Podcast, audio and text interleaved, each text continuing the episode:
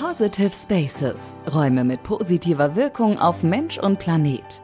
Der Podcast von Interface. Und damit ein herzlich willkommen zu einer weiteren Podcast-Folge Positive Spaces, Räume mit positiver Wirkung auf Mensch und Planet, präsentiert von Interface. Mein Name ist Timo Welki, ich bin Marketer bei Interface und habe auch in der Folge wieder das große Glück, einen spannenden Gast begrüßen zu dürfen. Und auch wie gewohnt würde ich euch jetzt einmal kurz vorstellen, wen wir denn heute zu Gast haben. Sie hat Architektur in Berlin und Sydney studiert. Als Architektin hat sie sich umfassend mit dem Einsatz von digitalen Werkzeugen und nachhaltigen Bauen auseinandergesetzt und ihre Passion darin gefunden. Bei Concula ist sie an der Schnittstelle von Projektbetreuung und Projektentwicklung tätig und erzählt uns heute, wie Concula die Bauwende eingeleitet hat und warum Ressourcen von heute für Generationen von morgen so wichtig sind. Und damit ein ganz herzliches Willkommen, Luise von Zimmermann. Schön, dass du da bist. Danke, Timo. Danke für die schöne Einleitung und äh, dass ähm, ich hier sein darf. Sehr, sehr gerne. Cool, dass du da bist. Luise, auch für dich äh, gilt als Gast in unserem Podcast, dass auch wir dir, basierend auf unserem Grundthema Positive Spaces, dir unsere wiederkehrende Eingangsfrage stellen wollen, die da lautet, in welchem Raum befindest du dich gerade und ist das für dich persönlich ein positiver Raum? Tatsächlich ja, auf jeden Fall ein positiver Raum. Ich bin im Homeoffice äh, zu Hause in Berlin und ähm, leider nicht im Büro, wo wir sehr viele Beispiele um uns herum haben, wie Reuse funktionieren kann. Aber tatsächlich ist der Space natürlich zu Hause auch schön und vor allem auch ein anderes, äh, eine andere Art von Reuse. Meine Wohnung ist nämlich eine umgenutzte ähm, Holzwerkstatt. Äh, das heißt, der Boden besteht nicht aus Teppich, aber äh, sondern aus dem Original Beton. Aber letztendlich ist es eben äh, ein super schöner Raum für mich und ähm, auch ein sehr schönes Beispiel, wie man Gebäude auch über ihre ursprüngliche Lebensdauer hinaus nutzen kann. Äh, ja, klingt, klingt spannend, äh, klingt gut. Ich kann nicht äh, so viel sehen. Ich habe immer den großen Vorteil in unseren Podcast-Aufnahmen, dass ich auch sehen kann, in welchem Raum sich äh, unsere Gäste befinden. Aber man kann äh, anmuten, ähm, das, was du gerade beschrieben hast. Und ähm, ja, du hast gerade schon ganz, ganz viele äh, Schlagworte benutzt, die in unserer Folge heute eine Rolle spielen werden, sei es Reuse, Wiederverwendung. Ähm, das Nutzen von bestehenden Materialien, den Wiedereinsatz von, von bestehenden Materialien. Und ähm, ja, da würde ich dann gerne auch schon direkt äh, zu hinlenken, denn ich habe es in der Einleitung gesagt, du bist tätig für Concula. Und wer Concula bis jetzt noch nicht kennt und ähm, ja, wissen möchte, was ihr macht, wer ihr seid, hat äh, jetzt die Möglichkeit, denn äh, erzähl uns doch mal, wer ihr seid und was ihr im Genauen macht. Genau, sehr gerne. Ähm, Concula ist tatsächlich ein Startup. Wir sind äh, basiert in Berlin, knapp dreieinhalb Jahre alt und mittlerweile 65 Leute ungefähr. Also auch stark gewachsen in letzter Zeit. Und was wir eigentlich machen, ist, wir setzen uns mit zirkulärem Bauen auseinander. Das heißt, ähm, wir sind quasi eine Anlaufstelle dafür, wie man zirkulär mit Materialien umgehen kann in der Baubranche. Das heißt, dass wir Bestandsaufnahmen machen, dass wir aber auch Beratung machen hinsichtlich Neubauten, wie eben Bauteile und Material ähm, nicht nur recycelt werden kann, sondern tatsächlich auch ähm, eins zu eins wieder eingesetzt werden kann. Also sprich, ein Fenster ist ein Fenster, eine Tür ist eine Tür. Ähm, und eben darüber hinaus äh, entwickeln wir tatsächlich Software, die es uns eben ermöglicht, diese Prozesse effizienter zu gestalten und auch dieses Matchmaking zwischen Bestandsmaterialangebot und Neubaunachfrage nach ähm, wiederverwendbarem Material miteinander zu verbinden.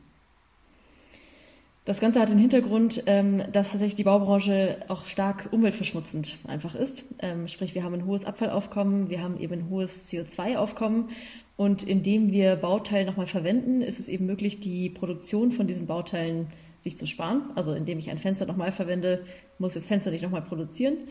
Und entsprechend sorgen wir dafür, dass dann eben CO2 äh, eingespart wird und eben auch diese Ressourcen, die in dieses Fenster sonst laufen müssen, ähm, einfach wieder weiterverwendet werden, auch tatsächlich als Fenster. Du sagst es gerade, ähm, ich finde die Zahl kann man nicht häufig genug nennen, denn ähm, die Baubranche ist ja tatsächlich für 40 Prozent der verursachten CO2-Emissionen äh, verantwortlich. Also umso äh, wichtiger, dass es da jemanden gibt, äh, wie ihr es dann seid, die sich dann ähm, mit dem Thema beschäftigen, äh, mit Blick auf den Neubau, aber halt auch ganz viel ähm, auf den Bestand. Ne? Und ähm, du hast gerade gesagt, eine Tür ist eine Tür, ein Fenster ist ein Fenster.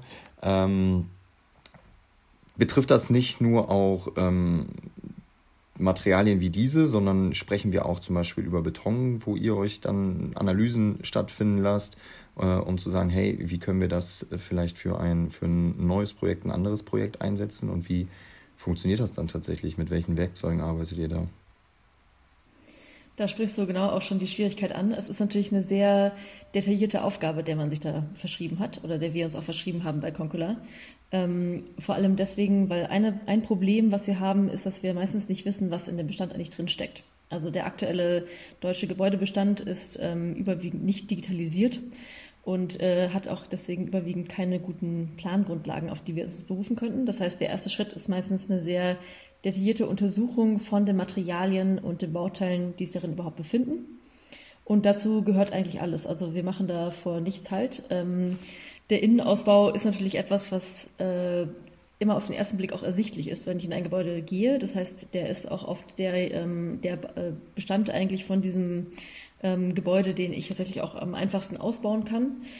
Und somit sind da, glaube ich, in den vergangenen Jahren, kann man schon mal so sagen, die größten Erfolge erzielt worden.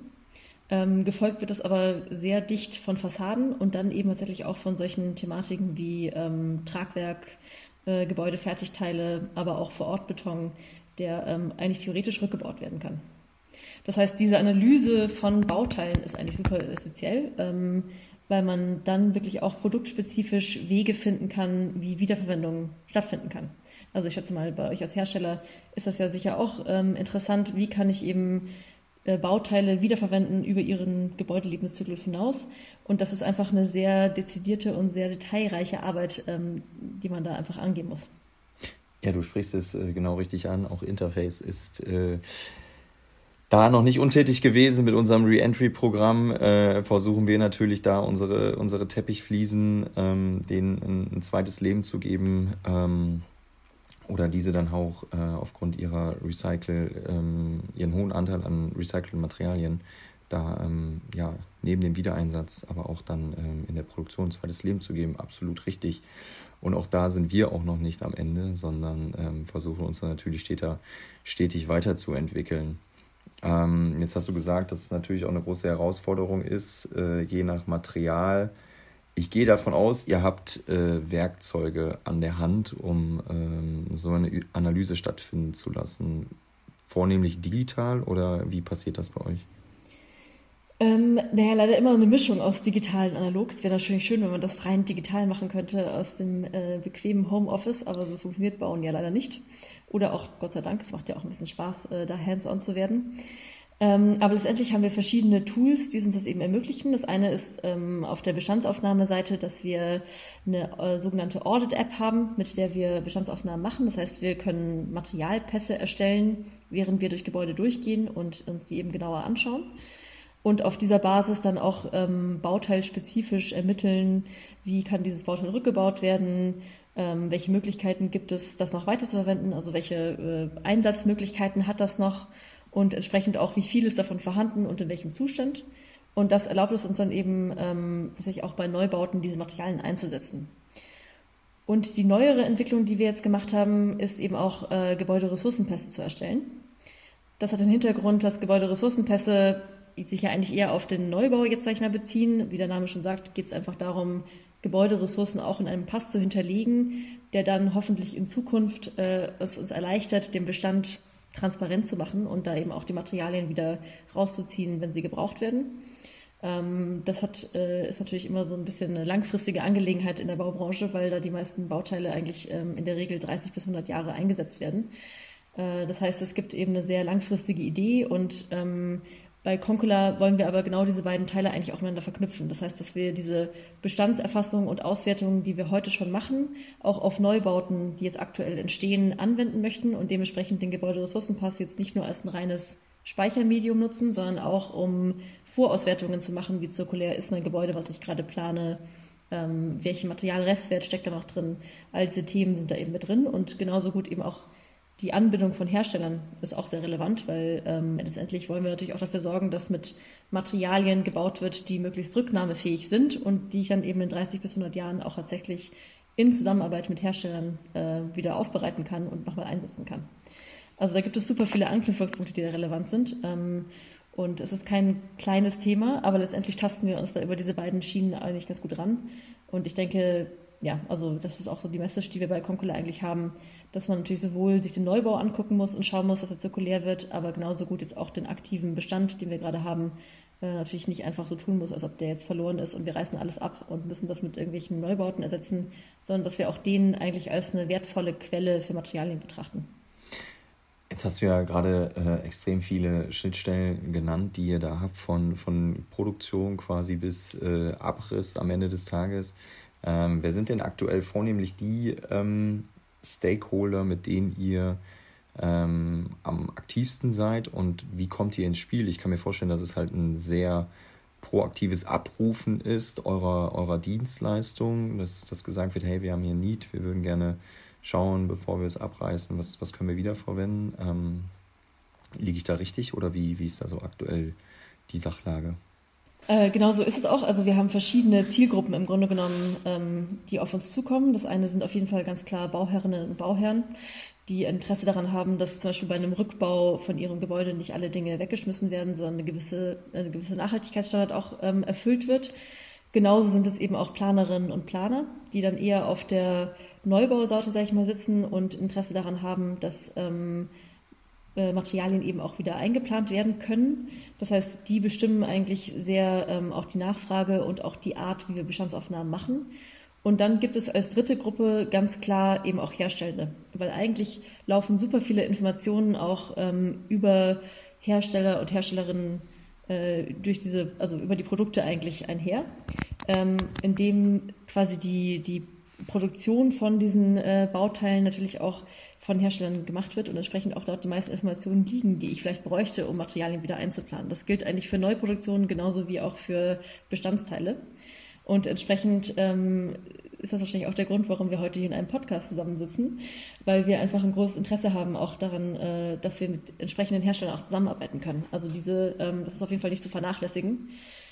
Ähm, und auch, denke ich, auch ein Interesse von Herstellern, dass sie ihre Materialien im Kreislauf halten. Also da gibt es eigentlich so drei Gruppen, kann man sagen. Also können wir quasi mit der Aussage festhalten, dass äh, Concula und Interface ein, ein Perfect Match äh, ergeben würden oder ergeben in beider Hinsicht, äh, ja, Intentionen und Interessen, die wir da vornehmlich verfolgen. Total. Also für uns ist es natürlich super, wenn äh, Bauherrinnen und Planer mit Material ähm, bauen, das tatsächlich auch wieder rückbenahmbar ist. Und entsprechend ist eigentlich die Rücknahme durch Hersteller auch ähm, super wichtig, weil das ist eigentlich einfacher, als wenn man versucht, dann noch einen dritten Markt eigentlich aufzumachen, der an der Expertise, die Hersteller eben haben, auch vorbeiläuft. Ja, sehr gut. Gut, dass wir uns da äh, zusammengefunden haben Exakt. und äh, gemeinsam den, den Weg da gehen können. Denn äh, ja, unser großes Anliegen ist es natürlich auch da nicht äh, alleine äh, nur ähm, voranzulaufen in puncto Nachhaltigkeit, denn wir wollen ja so viele ähm, ja, Unternehmen, Unternehmer, Unternehmerinnen ähm, dazu inspirieren, äh, genau diesen gleichen Weg einzuschlagen. Denn äh, ja, in Summe ist man nur gemeinsam stark und kann ähm, ja auch eine Menge bewegen, als wenn man da alleine unterwegs ist. Absolut, da, da liegst du auch total richtig. Ich denke auch, dass einfach die äh, zirkuläres Bauen hat einfach mit super vielen unterschiedlichen Stakeholdern zu tun. Und es ist ein komplexes Thema und entsprechend kann man auch, ähm, auch wenn wir jetzt ein stark wachsendes Startup sind und äh, die Expertise aufgebaut haben, natürlich überhaupt nicht verlangen, dass 65 Leute alleine einen zirkulären Kreislauf aufbauen. Das geht eigentlich nur, wenn wir die Baubranche gemeinschaftlich einfach umgestalten möchten. Und entsprechend ähm, sind eben Projekte und auch Hersteller, die sich dieser Aufgabe annehmen, super gern gesehene Partner und Partnerinnen, mit denen wir gerne zusammenarbeiten, um einfach immer weiter diese Prozesse auch zu erarbeiten. Wie kann das aussehen in zirkuläre Bauwirtschaft? Das ist ja auch etwas, was, muss man auch fairerweise sagen, ja auch noch gar nicht so lange existiert. Total, total. Und es ist immer noch äh, eine Menge Luft da und äh, Potenzial, dass das ausgeschöpft werden kann. Ähm, aber vielleicht spannend auch dahin mal die Frage in, in deine persönliche Richtung, denn du bist ja eigentlich ähm, ja, Architektin und warst auch da aktiv und hast dann aber irgendwann äh, in einem Punkt deiner, deines Lebens, deiner Laufbahn. Quasi die Biege gemacht. Ja, wenn man so möchte, genau. Ähm, was war, was war deine Motivation in der Hinsicht, dich äh, Concula anzuschließen? Denn ähm, es ist ja quasi, klar, es ist immer noch dieselbe Branche, aber ein komplett, nicht komplett anderes Blickfeld, aber ähm, vornehmlich nicht das Blickfeld, was man als Architekt und Designer, äh, fasse ich sie jetzt mal zusammen, hauptsächlich verfolgt. Ja, das stimmt. Ähm, wobei ich als Architektin vor allem bei Wettbewerben tätig war und dann so nach und nach auch mehr in die Umsetzung von Bauprojekten reingekommen bin. Und ähm, da war ich einfach sehr unglücklich damit, ehrlich gesagt, auf einer persönlichen Ebene, wie Nachhaltigkeit da behandelt wird, weil natürlich auf der äh, auf den ersten Leistungsphasen, wenn man Wettbewerb gestaltet etc., hat man noch sehr viele Möglichkeiten und kann da eben auch viel, ähm, viel einfließen lassen an Ideen, wo das Ganze hingehen könnte, ähm, was auch dazu geführt, dass man Wettbewerbe auch mal gewinnt. Aber letztendlich in der Umsetzung ist es oft so, dass Nachhaltigkeit das Problem hat, ähm, dass quasi dieses Klischee vorherrscht, dass Nachhaltigkeit immer mehr kostet. Und das stimmt auf jeden Fall für den Anfang. Also Nachhaltigkeit ist etwas mehr, mehr Aufwand am Anfang. Ähm, aber letztendlich sollte Nachhaltigkeit eigentlich dazu führen, dass wir auch effizienter bauen und entsprechend auch preiswerter. Und ich war als Architektin einfach in meiner Tätigkeit ähm, unglücklich darüber, wie Nachhaltigkeit oft vernachlässigt wurde und dachte, das muss doch auch irgendwie anders gehen. Und deswegen bin ich auf Concola gestoßen und habe da eben gemerkt, dass äh, da sehr aktiv schon daran gearbeitet wird, dass man diese, diese zirkuläre Bauen und damit Nachhaltigkeit als gesamtheitlichen Prozess betrachtet und entsprechend auch in der Baubranche verankert. Und da wollte ich einfach Teil davon sein. Also das ist auch eine Geschichte tatsächlich, damit bin ich nicht alleine bei Concola. Wir sind sehr viele Architektinnen und Architekten und witzeln auch oft darüber, dass äh, tatsächlich wir so eine Art Auffangbecken sind für unglückliche Architektinnen, die gerne mehr Nachhaltigkeit hätten. Ähm, und letztendlich, äh, hoffentlich führt das eben auch dazu, dass wir quasi als Überzeugungstäterinnen und Täter da auch wirklich eine Auswirkung haben.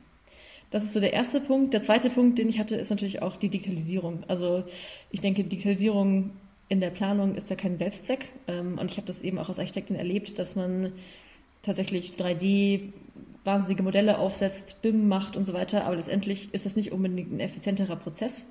Und da habe ich mir auch gedacht, es muss doch eigentlich möglich sein, dass man digitale Daten auch nutzt, um Prozesse effizienter zu gestalten und dadurch zum Beispiel auch äh, Raum frei wird, um über Nachhaltigkeit nachzudenken und das eben auch zu integrieren.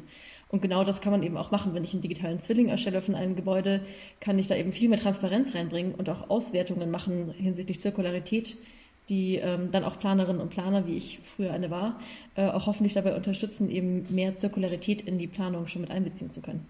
Ja, klingt für mich nach äh, sehr nachvollziehbaren Gründen, äh, Motivationen, die dich da dazu bewegt haben. Aber hast du jetzt mittlerweile das Gefühl, ich sag mal, du hast jetzt die, bist jetzt auf der anderen Seite, du hast die, die Planer, Planerseite äh, verlassen und die, die, das, das unglücklich Dasein über nachhaltiges äh, Handeln. Ähm, hat sich das mittlerweile in deinen Augen, würdest du sagen, verbessert oder ähm, ist da immer noch sehr, sehr viel Potenzial. Ähm, immer noch vielleicht das Denken, hey, Nachhaltigkeit ist mit mehr Kosten, mehr Aufwand verbunden, deswegen eher deine Zurückhaltung. Wie ist da so deine aktuelle ähm, Einschätzung? Ich finde, da geht in der Bau schon echt einiges mittlerweile voran. Ich glaube, das Ganze ist auch ein bisschen getrieben durch äußere Faktoren. Also ähm, natürlich sowas wie neue Gesetze etc., die mehr auf Nachhaltigkeit setzen. Da gibt es dann auf einmal einen Anreiz, dass man sich damit wirklich aktiv auseinandersetzt ähm, und jetzt nicht quasi nur so Outlier hat, Best-Practice-Beispiele, die dann äh, super tolle Zertifizierungen erreichen und als quasi Marketingbeispiel dienen, sondern tatsächlich auch, dass man das in den täglichen Bauprozess eigentlich mit einlaufen lässt, einfach weil es mittlerweile auch von der Gesetzeslage verlangt wird. Ähm, es gibt natürlich auch andere äußere Faktoren, wie zum Beispiel Ressourcenknappheit, die äh, eben dazu führt, dass wir langsam merken, okay, es wird auch ein bisschen eng. Und entsprechend müssen wir auch äh, klimaschutztechnisch da einfach vorgehen und effizienter werden.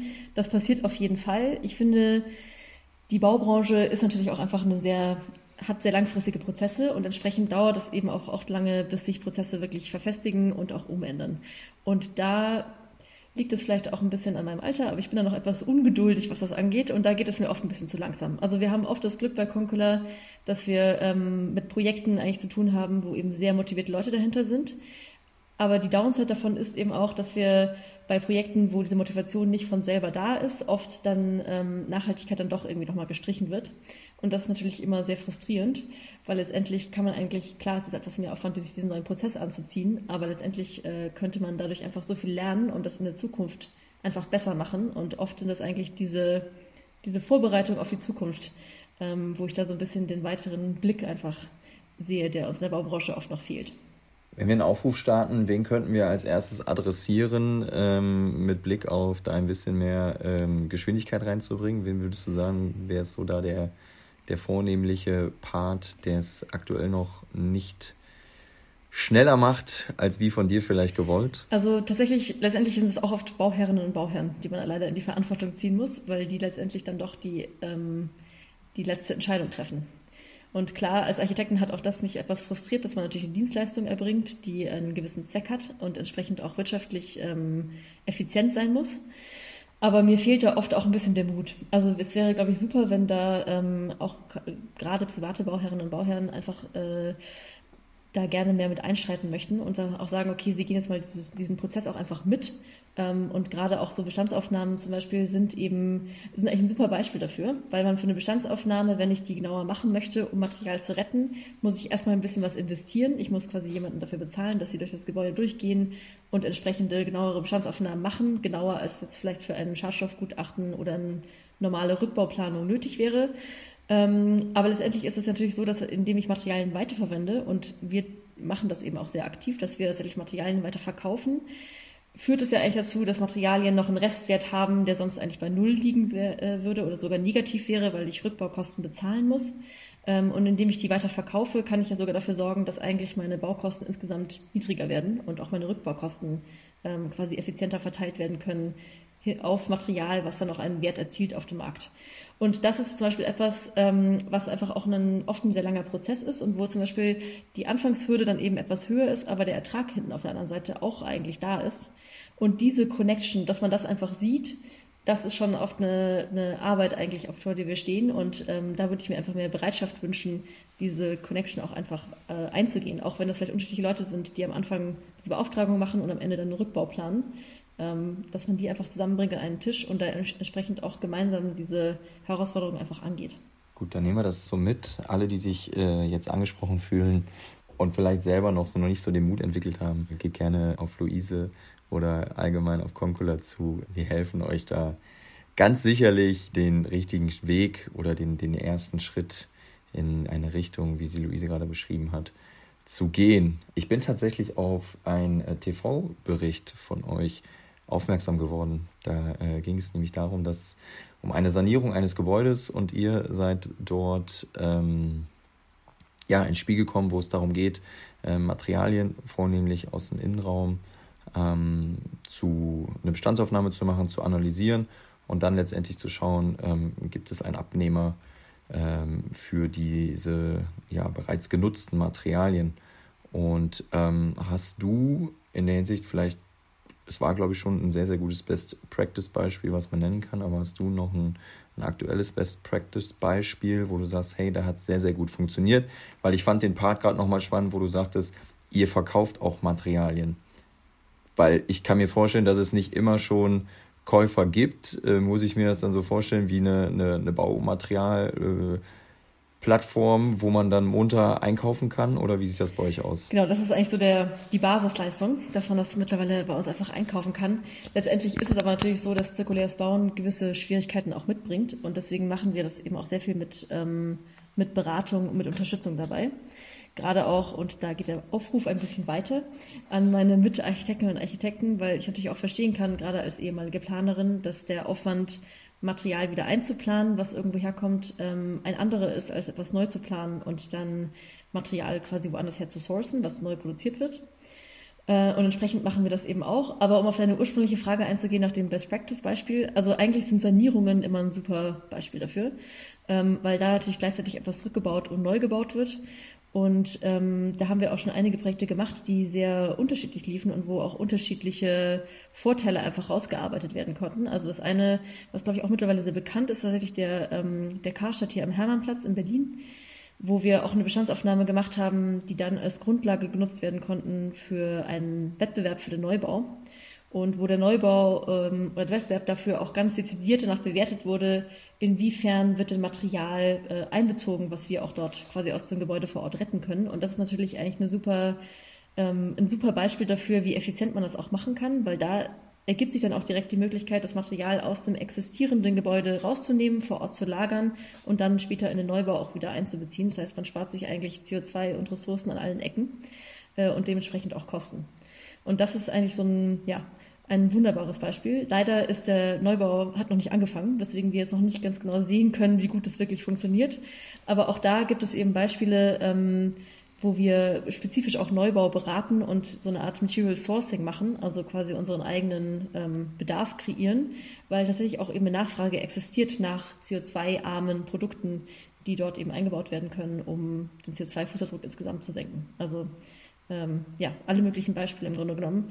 Äh, gerade auch im Tragwerksbereich ist es natürlich super. Wir haben auch eine sehr schöne Kooperation zum Beispiel mit Trickbrick, die ähm, auch Holzträger einfach wieder einsetzen können, indem die tatsächlich auch als tragende Holzbalken nehmen, äh, sie zerkleinern, wenn sie nicht mehr ganz diese tragende Holzbalkenfunktion haben können, äh, daraus eben bestimmte Holzbausteine machen und die auch als tragende Außenwand wieder einsetzen können.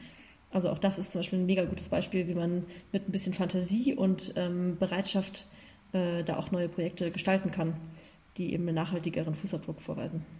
Klingt spannend, sollte ich mal in der Nähe sein, werde ich mir das mal angucken. Ähm, beziehungsweise, äh, wenn es dann noch ein bisschen dauert mit dem Projekt, aber ihr habt ja schon mal dann euren, euren Part erledigt und äh, jetzt liegt es quasi am Rest, äh, den, den, die gute Basis, die geschaffen wurde, da zu vollenden. Und wenn du über CO2-arme Produkte sprichst, da kann ich jetzt vielleicht nochmal ähm, ja, etwas von Seiten Interface ins Spiel bringen, denn wir haben mittlerweile ähm, ja, ein, unsere Range und unser Produktportfolio an CO2 negativen Teppichfliesen erweitern können, sodass wir mittlerweile, wenn man sich auf Farben bezieht, über 378 Farben da im Portfolio hat, die optional ähm, in Kombination mit, unserem, mit unserer Rückenkonstruktion Sequest Bio X, die einen sehr hohen Anteil ähm, recycelter und biobasierter Materialien hat und in Kombination mit den ausgewählten Produkten da einfach Credit to Gate ähm, betrachtet, äh, ja, tatsächlich CO2-negative Produkte auch einsetzen kann. Und wenn man mal vor der Herausforderung steht, so CO2 äh, arm wie möglich zu bauen, dann ist das auf jeden Fall eine gute ähm, Alternative mit Blick auf den Bodenbelag. Das an der Stelle vielleicht mal in Eigenwerbung. Macht sehr viel Sinn tatsächlich. Also insofern ähm, ist natürlich auch Materialien, die gerade bei Bodenbelägen ähm, super wichtig, dass man dort auch Materialien einsetzt, die tatsächlich wiederverwendbar sind. Also wo man auch den, den Teppich eventuell äh, wieder aufbereiten kann oder entsprechend auch die Materialien wieder einsetzen kann und somit auch eine Recyclingkette schafft. Gerade bei Bodenbelag ist es ein super Beispiel, weil der oft sehr unterschiedliche Zustände hat. Also da muss man eigentlich immer genau hingucken, was man da wieder zurückbekommt. Ähm, und da sind auch super viele Feinheiten da drin. Wie wird er verlegt? Wird er verklebt? Kann man den wieder abziehen? Sind da irgendwelche Klebereste, die ein Recycling unmöglich machen? Also all diese Feinheiten müssen dort eigentlich bedacht werden. Und das ist deswegen auch ein super gutes Beispiel dafür, wie produktspezifisch diese Aufgabe auch ist, dass man zirkuläres Bauen eigentlich voranbringt, weil man sich eigentlich jedes einzelne Produkt angucken muss und schauen muss, was dort eben möglich ist und das auch in jeder Art von äh, Produktsparte auch machen sollte. Und allein das ist schon ein Grund, warum wir da gar nicht ähm, alleine quasi mit klarkommen, sondern sehr gerne äh, die Unterstützung eben annehmen und gerade eben auch von Herstellerseite. Ja, sehr gut. Also zirkuläres Bauen ist ja, äh, ich sag mal, das, das Schlagwort, was du immer wieder fallen lässt. Und dazu gehören natürlich aber auch Rücknahmesysteme, die ihr äh, vornehmlich auch ähm, nutzt. Äh, welche sind da in eurer Welt bereits etabliert? auf die ihr immer wieder zurückgreifen könnt, wo ihr sagt, hey, äh, die machen wirklich Sinn. Und was fehlt vielleicht noch aktuell, um da noch ein bisschen mhm. ähm, mehr Fahrt aufzunehmen? Ja, ich habe es eigentlich vorhin schon mal so ganz kurz erwähnt. Innenausbau ist einfach ein sehr dankbares Thema, einfach weil der Rückbau dort weniger kompliziert ist. Man kann meistens auf den ersten Blick auch erkennen, welchen Zustand die meisten Materialien noch haben. Das erfordert also auch keine großartige Untersuchung. Ähm, aber gerade so im Bereich äh, Möbel ist natürlich immer das Einfachste, weil die muss man nicht rückbauen, die muss man eigentlich nur umziehen. Ähm, da gibt es auch schon sehr viel in Richtung zum Beispiel Product as a Service, also dass ich quasi gar keine Produkte mehr selber kaufe als Bauherrin oder Planerin, sondern tatsächlich äh, mir die nur miete. Das ist gerade im Möbelbereich einfach schon sehr weit fortgeschritten. Das weitet sich jetzt auch langsam aus. Also wir haben auch sehr viele Partner und Partnerinnen, gerade so aus dem Bereich Systemtrennwände, Doppelbodenplatten, Leuchten, ähm, äh, Akustikplatten, aber eben auch Bodenbelege, also sowohl Parkett als auch Teppich ist da eben ein super gutes Thema dafür. Ähm, und Gerade gibt es auch einen Aufschwung in Richtung Fassade. Also gerade was auch so Klinkergeschichten angeht, zum Beispiel die Patina ist auch erstaunlich interessant eigentlich oft. Also da gibt es auch einen, eine Art ähm, visuellen Wert, den auch ein gebrauchtes Objekt eben noch haben kann. Und darüber hinaus natürlich auch Fenster, Pfosten, Riegelfassaden einfach ein Thema, was mittlerweile ähm, hochkommt, was natürlich immer diese Schwierigkeit der, der Dämmwerte eigentlich hat. Ähm, und jetzt hoffen wir einfach mal darauf und arbeiten da auch aktiv weiter daran, dass sowas wie äh, Tragwerksmodule, also nicht nur eben Holzbau, sondern auch tatsächlich Beton, da nachzieht. Das ist natürlich immer ein bisschen langfristigere Aufgabe. Und letztendlich deckt sie sich auch ein bisschen, wenn man jetzt Nachhaltigkeit und Reuse eigentlich ähm, betrachtet, auch damit, dass man natürlich auch sagen kann, naja, vielleicht müssen wir Tragwerk auch weniger rückbauen, als sage ich jetzt mal Innenausbau und Fassadenteile, weil man Gebäude eben auch umnutzen kann. Also wie zum Beispiel die Holzwerkstatt, in der ich sitze, die ist innen auch ein bisschen anders ausgebaut, aber letztendlich ist die Tragstruktur des Hauses noch einfach erhalten geblieben. Und das ist natürlich immer am effizientesten. Also die Dinge dort zu lassen, wo sie sind, macht am wenigsten Ärger. Nichtsdestotrotz gibt es gute Gründe, warum man Dinge rück- und umbauen muss. Ähm, und entsprechend äh, ja, fokussieren wir uns da auch primär auf die Produkte, wo das eben gut funktioniert. Und man sieht das eben auch auf der Herstellerseite. Also genau diese Produkte, die ich jetzt auch erwähnt habe, Innenausbau, da geht eigentlich am meisten voran, was zum Beispiel auch Rücknahmesysteme angeht. Ähm, und auch, da ist auch einfach das Interesse sehr groß, Recycling und Rücknahme äh, auch anzustoßen. Passt natürlich dann auch gut äh, in, unser, in unser Grundthema, ähm, Räume mit positiver Wirkung. Ähm, also, wenn wir äh, Räume besetzen, belegen, gestalten, die auch da dann ja Baustoffe, Mobilar, Bodenbelege ähm, vorfinden, denen man quasi ein, ein zweites Leben geschenkt hat, trägt das, glaube ich, einen sehr positiven Beitrag dazu bei. Ähm, ich kann nur sagen, ich finde es super spannend, was, was ihr bei Concula da macht. Ähm, du hast es selber schon erwähnt, ihr seid da extrem schnell gewachsen, was äh, dafür spricht, dass der Bedarf einfach da ist, dass wir alle gemeinsam in der Branche noch viel vor uns haben. Da sind wir uns äh, hoffentlich alle mittlerweile drüber bewusst. Und ähm, ja, umso schöner, dass ihr schon einen Teil dazu beitragt, dass wir schon einen Teil dazu beitragen und äh, sich noch ganz, ganz viele hoffentlich dazu anschließen werden, ohne ja, Angst vor explodierenden Kosten oder, oder Mut zu haben. Und ich glaube, dass das auf jeden Fall nochmal eine gute Message ist, die wir heute an alle Zuhörenden äh, heraustragen können. Und ich würde noch mal gerne zum Abschluss, bevor wir dann äh, zur Verabschiedung auch kommen, auch dir eine, eine wiederkehrende Ausgangsfrage stellen. Aber ich würde sie halt auch ein bisschen ähm, umformulieren. Ich sage mal, auf, dein, auf deine Expertise hin ähm, angepasst.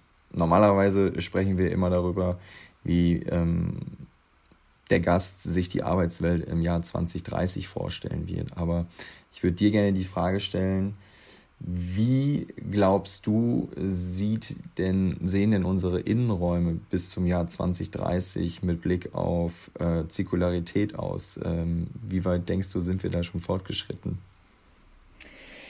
Hm, ich denke, schade, dass ich jetzt nicht im Büro sitze bei uns, weil das ist eigentlich das beste Beispiel dafür, wie die aussehen können. Ähm, ich finde es tatsächlich total attraktiv, dass man äh, auch mehr davon zeigt, wie Materialien auch benutzt werden und wie sie eingebaut werden.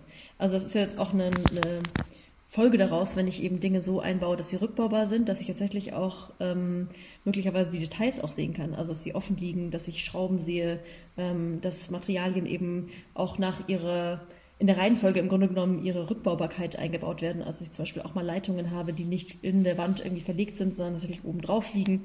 All diese lustigen visuellen Geschichten, die da eigentlich mit reinkommen. Da würde ich mir sehr viel mehr wünschen. Und ähm, ich kann auch nur einladen, wer mal im Impact Hub in Berlin vorbeikommen möchte. Das ist auch schon ein Gebäude, was zu äh, 80 Prozent aus wieder nutzbaren äh, Materialien eben gebaut ist. Und da kann man eigentlich sich sehr schön anschauen, wie das auch aussehen kann. Und das passt natürlich auch zu diesem Anspruch dieses Gebäudes, ein nachhaltiges zu sein. Entsprechend trägt es das auch ähm, sehr mutig nach außen hin. Ich bin mir sicher, man kann da noch ein bisschen äh, glatter werden, so wie wir es heute auch gewöhnt sind vom Anspruch her. Aber letztendlich ähm, würde ich mir auch wünschen, dass diese Räume in Zukunft da äh, sich weiterentwickeln. Und ich sehe auch diese Entwicklung ganz stark, dass wir auch dort zusteuern. Cool. Das klingt, das klingt positiv, das äh, klingt vielversprechend und ähm, ja, Luise, ich kann einfach nur noch mal das äh, wiederholen, was ich gerade schon gesagt habe. Äh, cool, dass es euch gibt. Ähm, toll zu sehen, das Engagement und äh, den Spirit, den ihr da in, in eurem ja, Startup, mittlerweile großgewachsenen Startup habt. Und ähm, ja, ganz herzlichen Dank, dass du heute unser Gast warst. Ganz lieben Dank an alle Zuhörenden, die der Folge gelauscht haben. Und ähm, ja, bis zum nächsten Mal. Luise, auch äh, bei dir bis zum nächsten Mal. Wir sehen uns ganz bestimmt bald wieder. Und äh, ja, macht's gut. Vielen Dank. Danke für die Einladung. Und ähm, ich kann auch nur mal wiederholen, man kann gerne optimistisch bleiben. Ich glaube, wir kriegen das zusammen hin. Auch mit dem nachhaltigen Bauen. So komplex es auch sein mag. Ganz bestimmt. Mach's gut. Bis dann. Insofern vielen Dank für die Einladung. Bis dann. Ciao. Gerne, gerne. Ciao, ciao.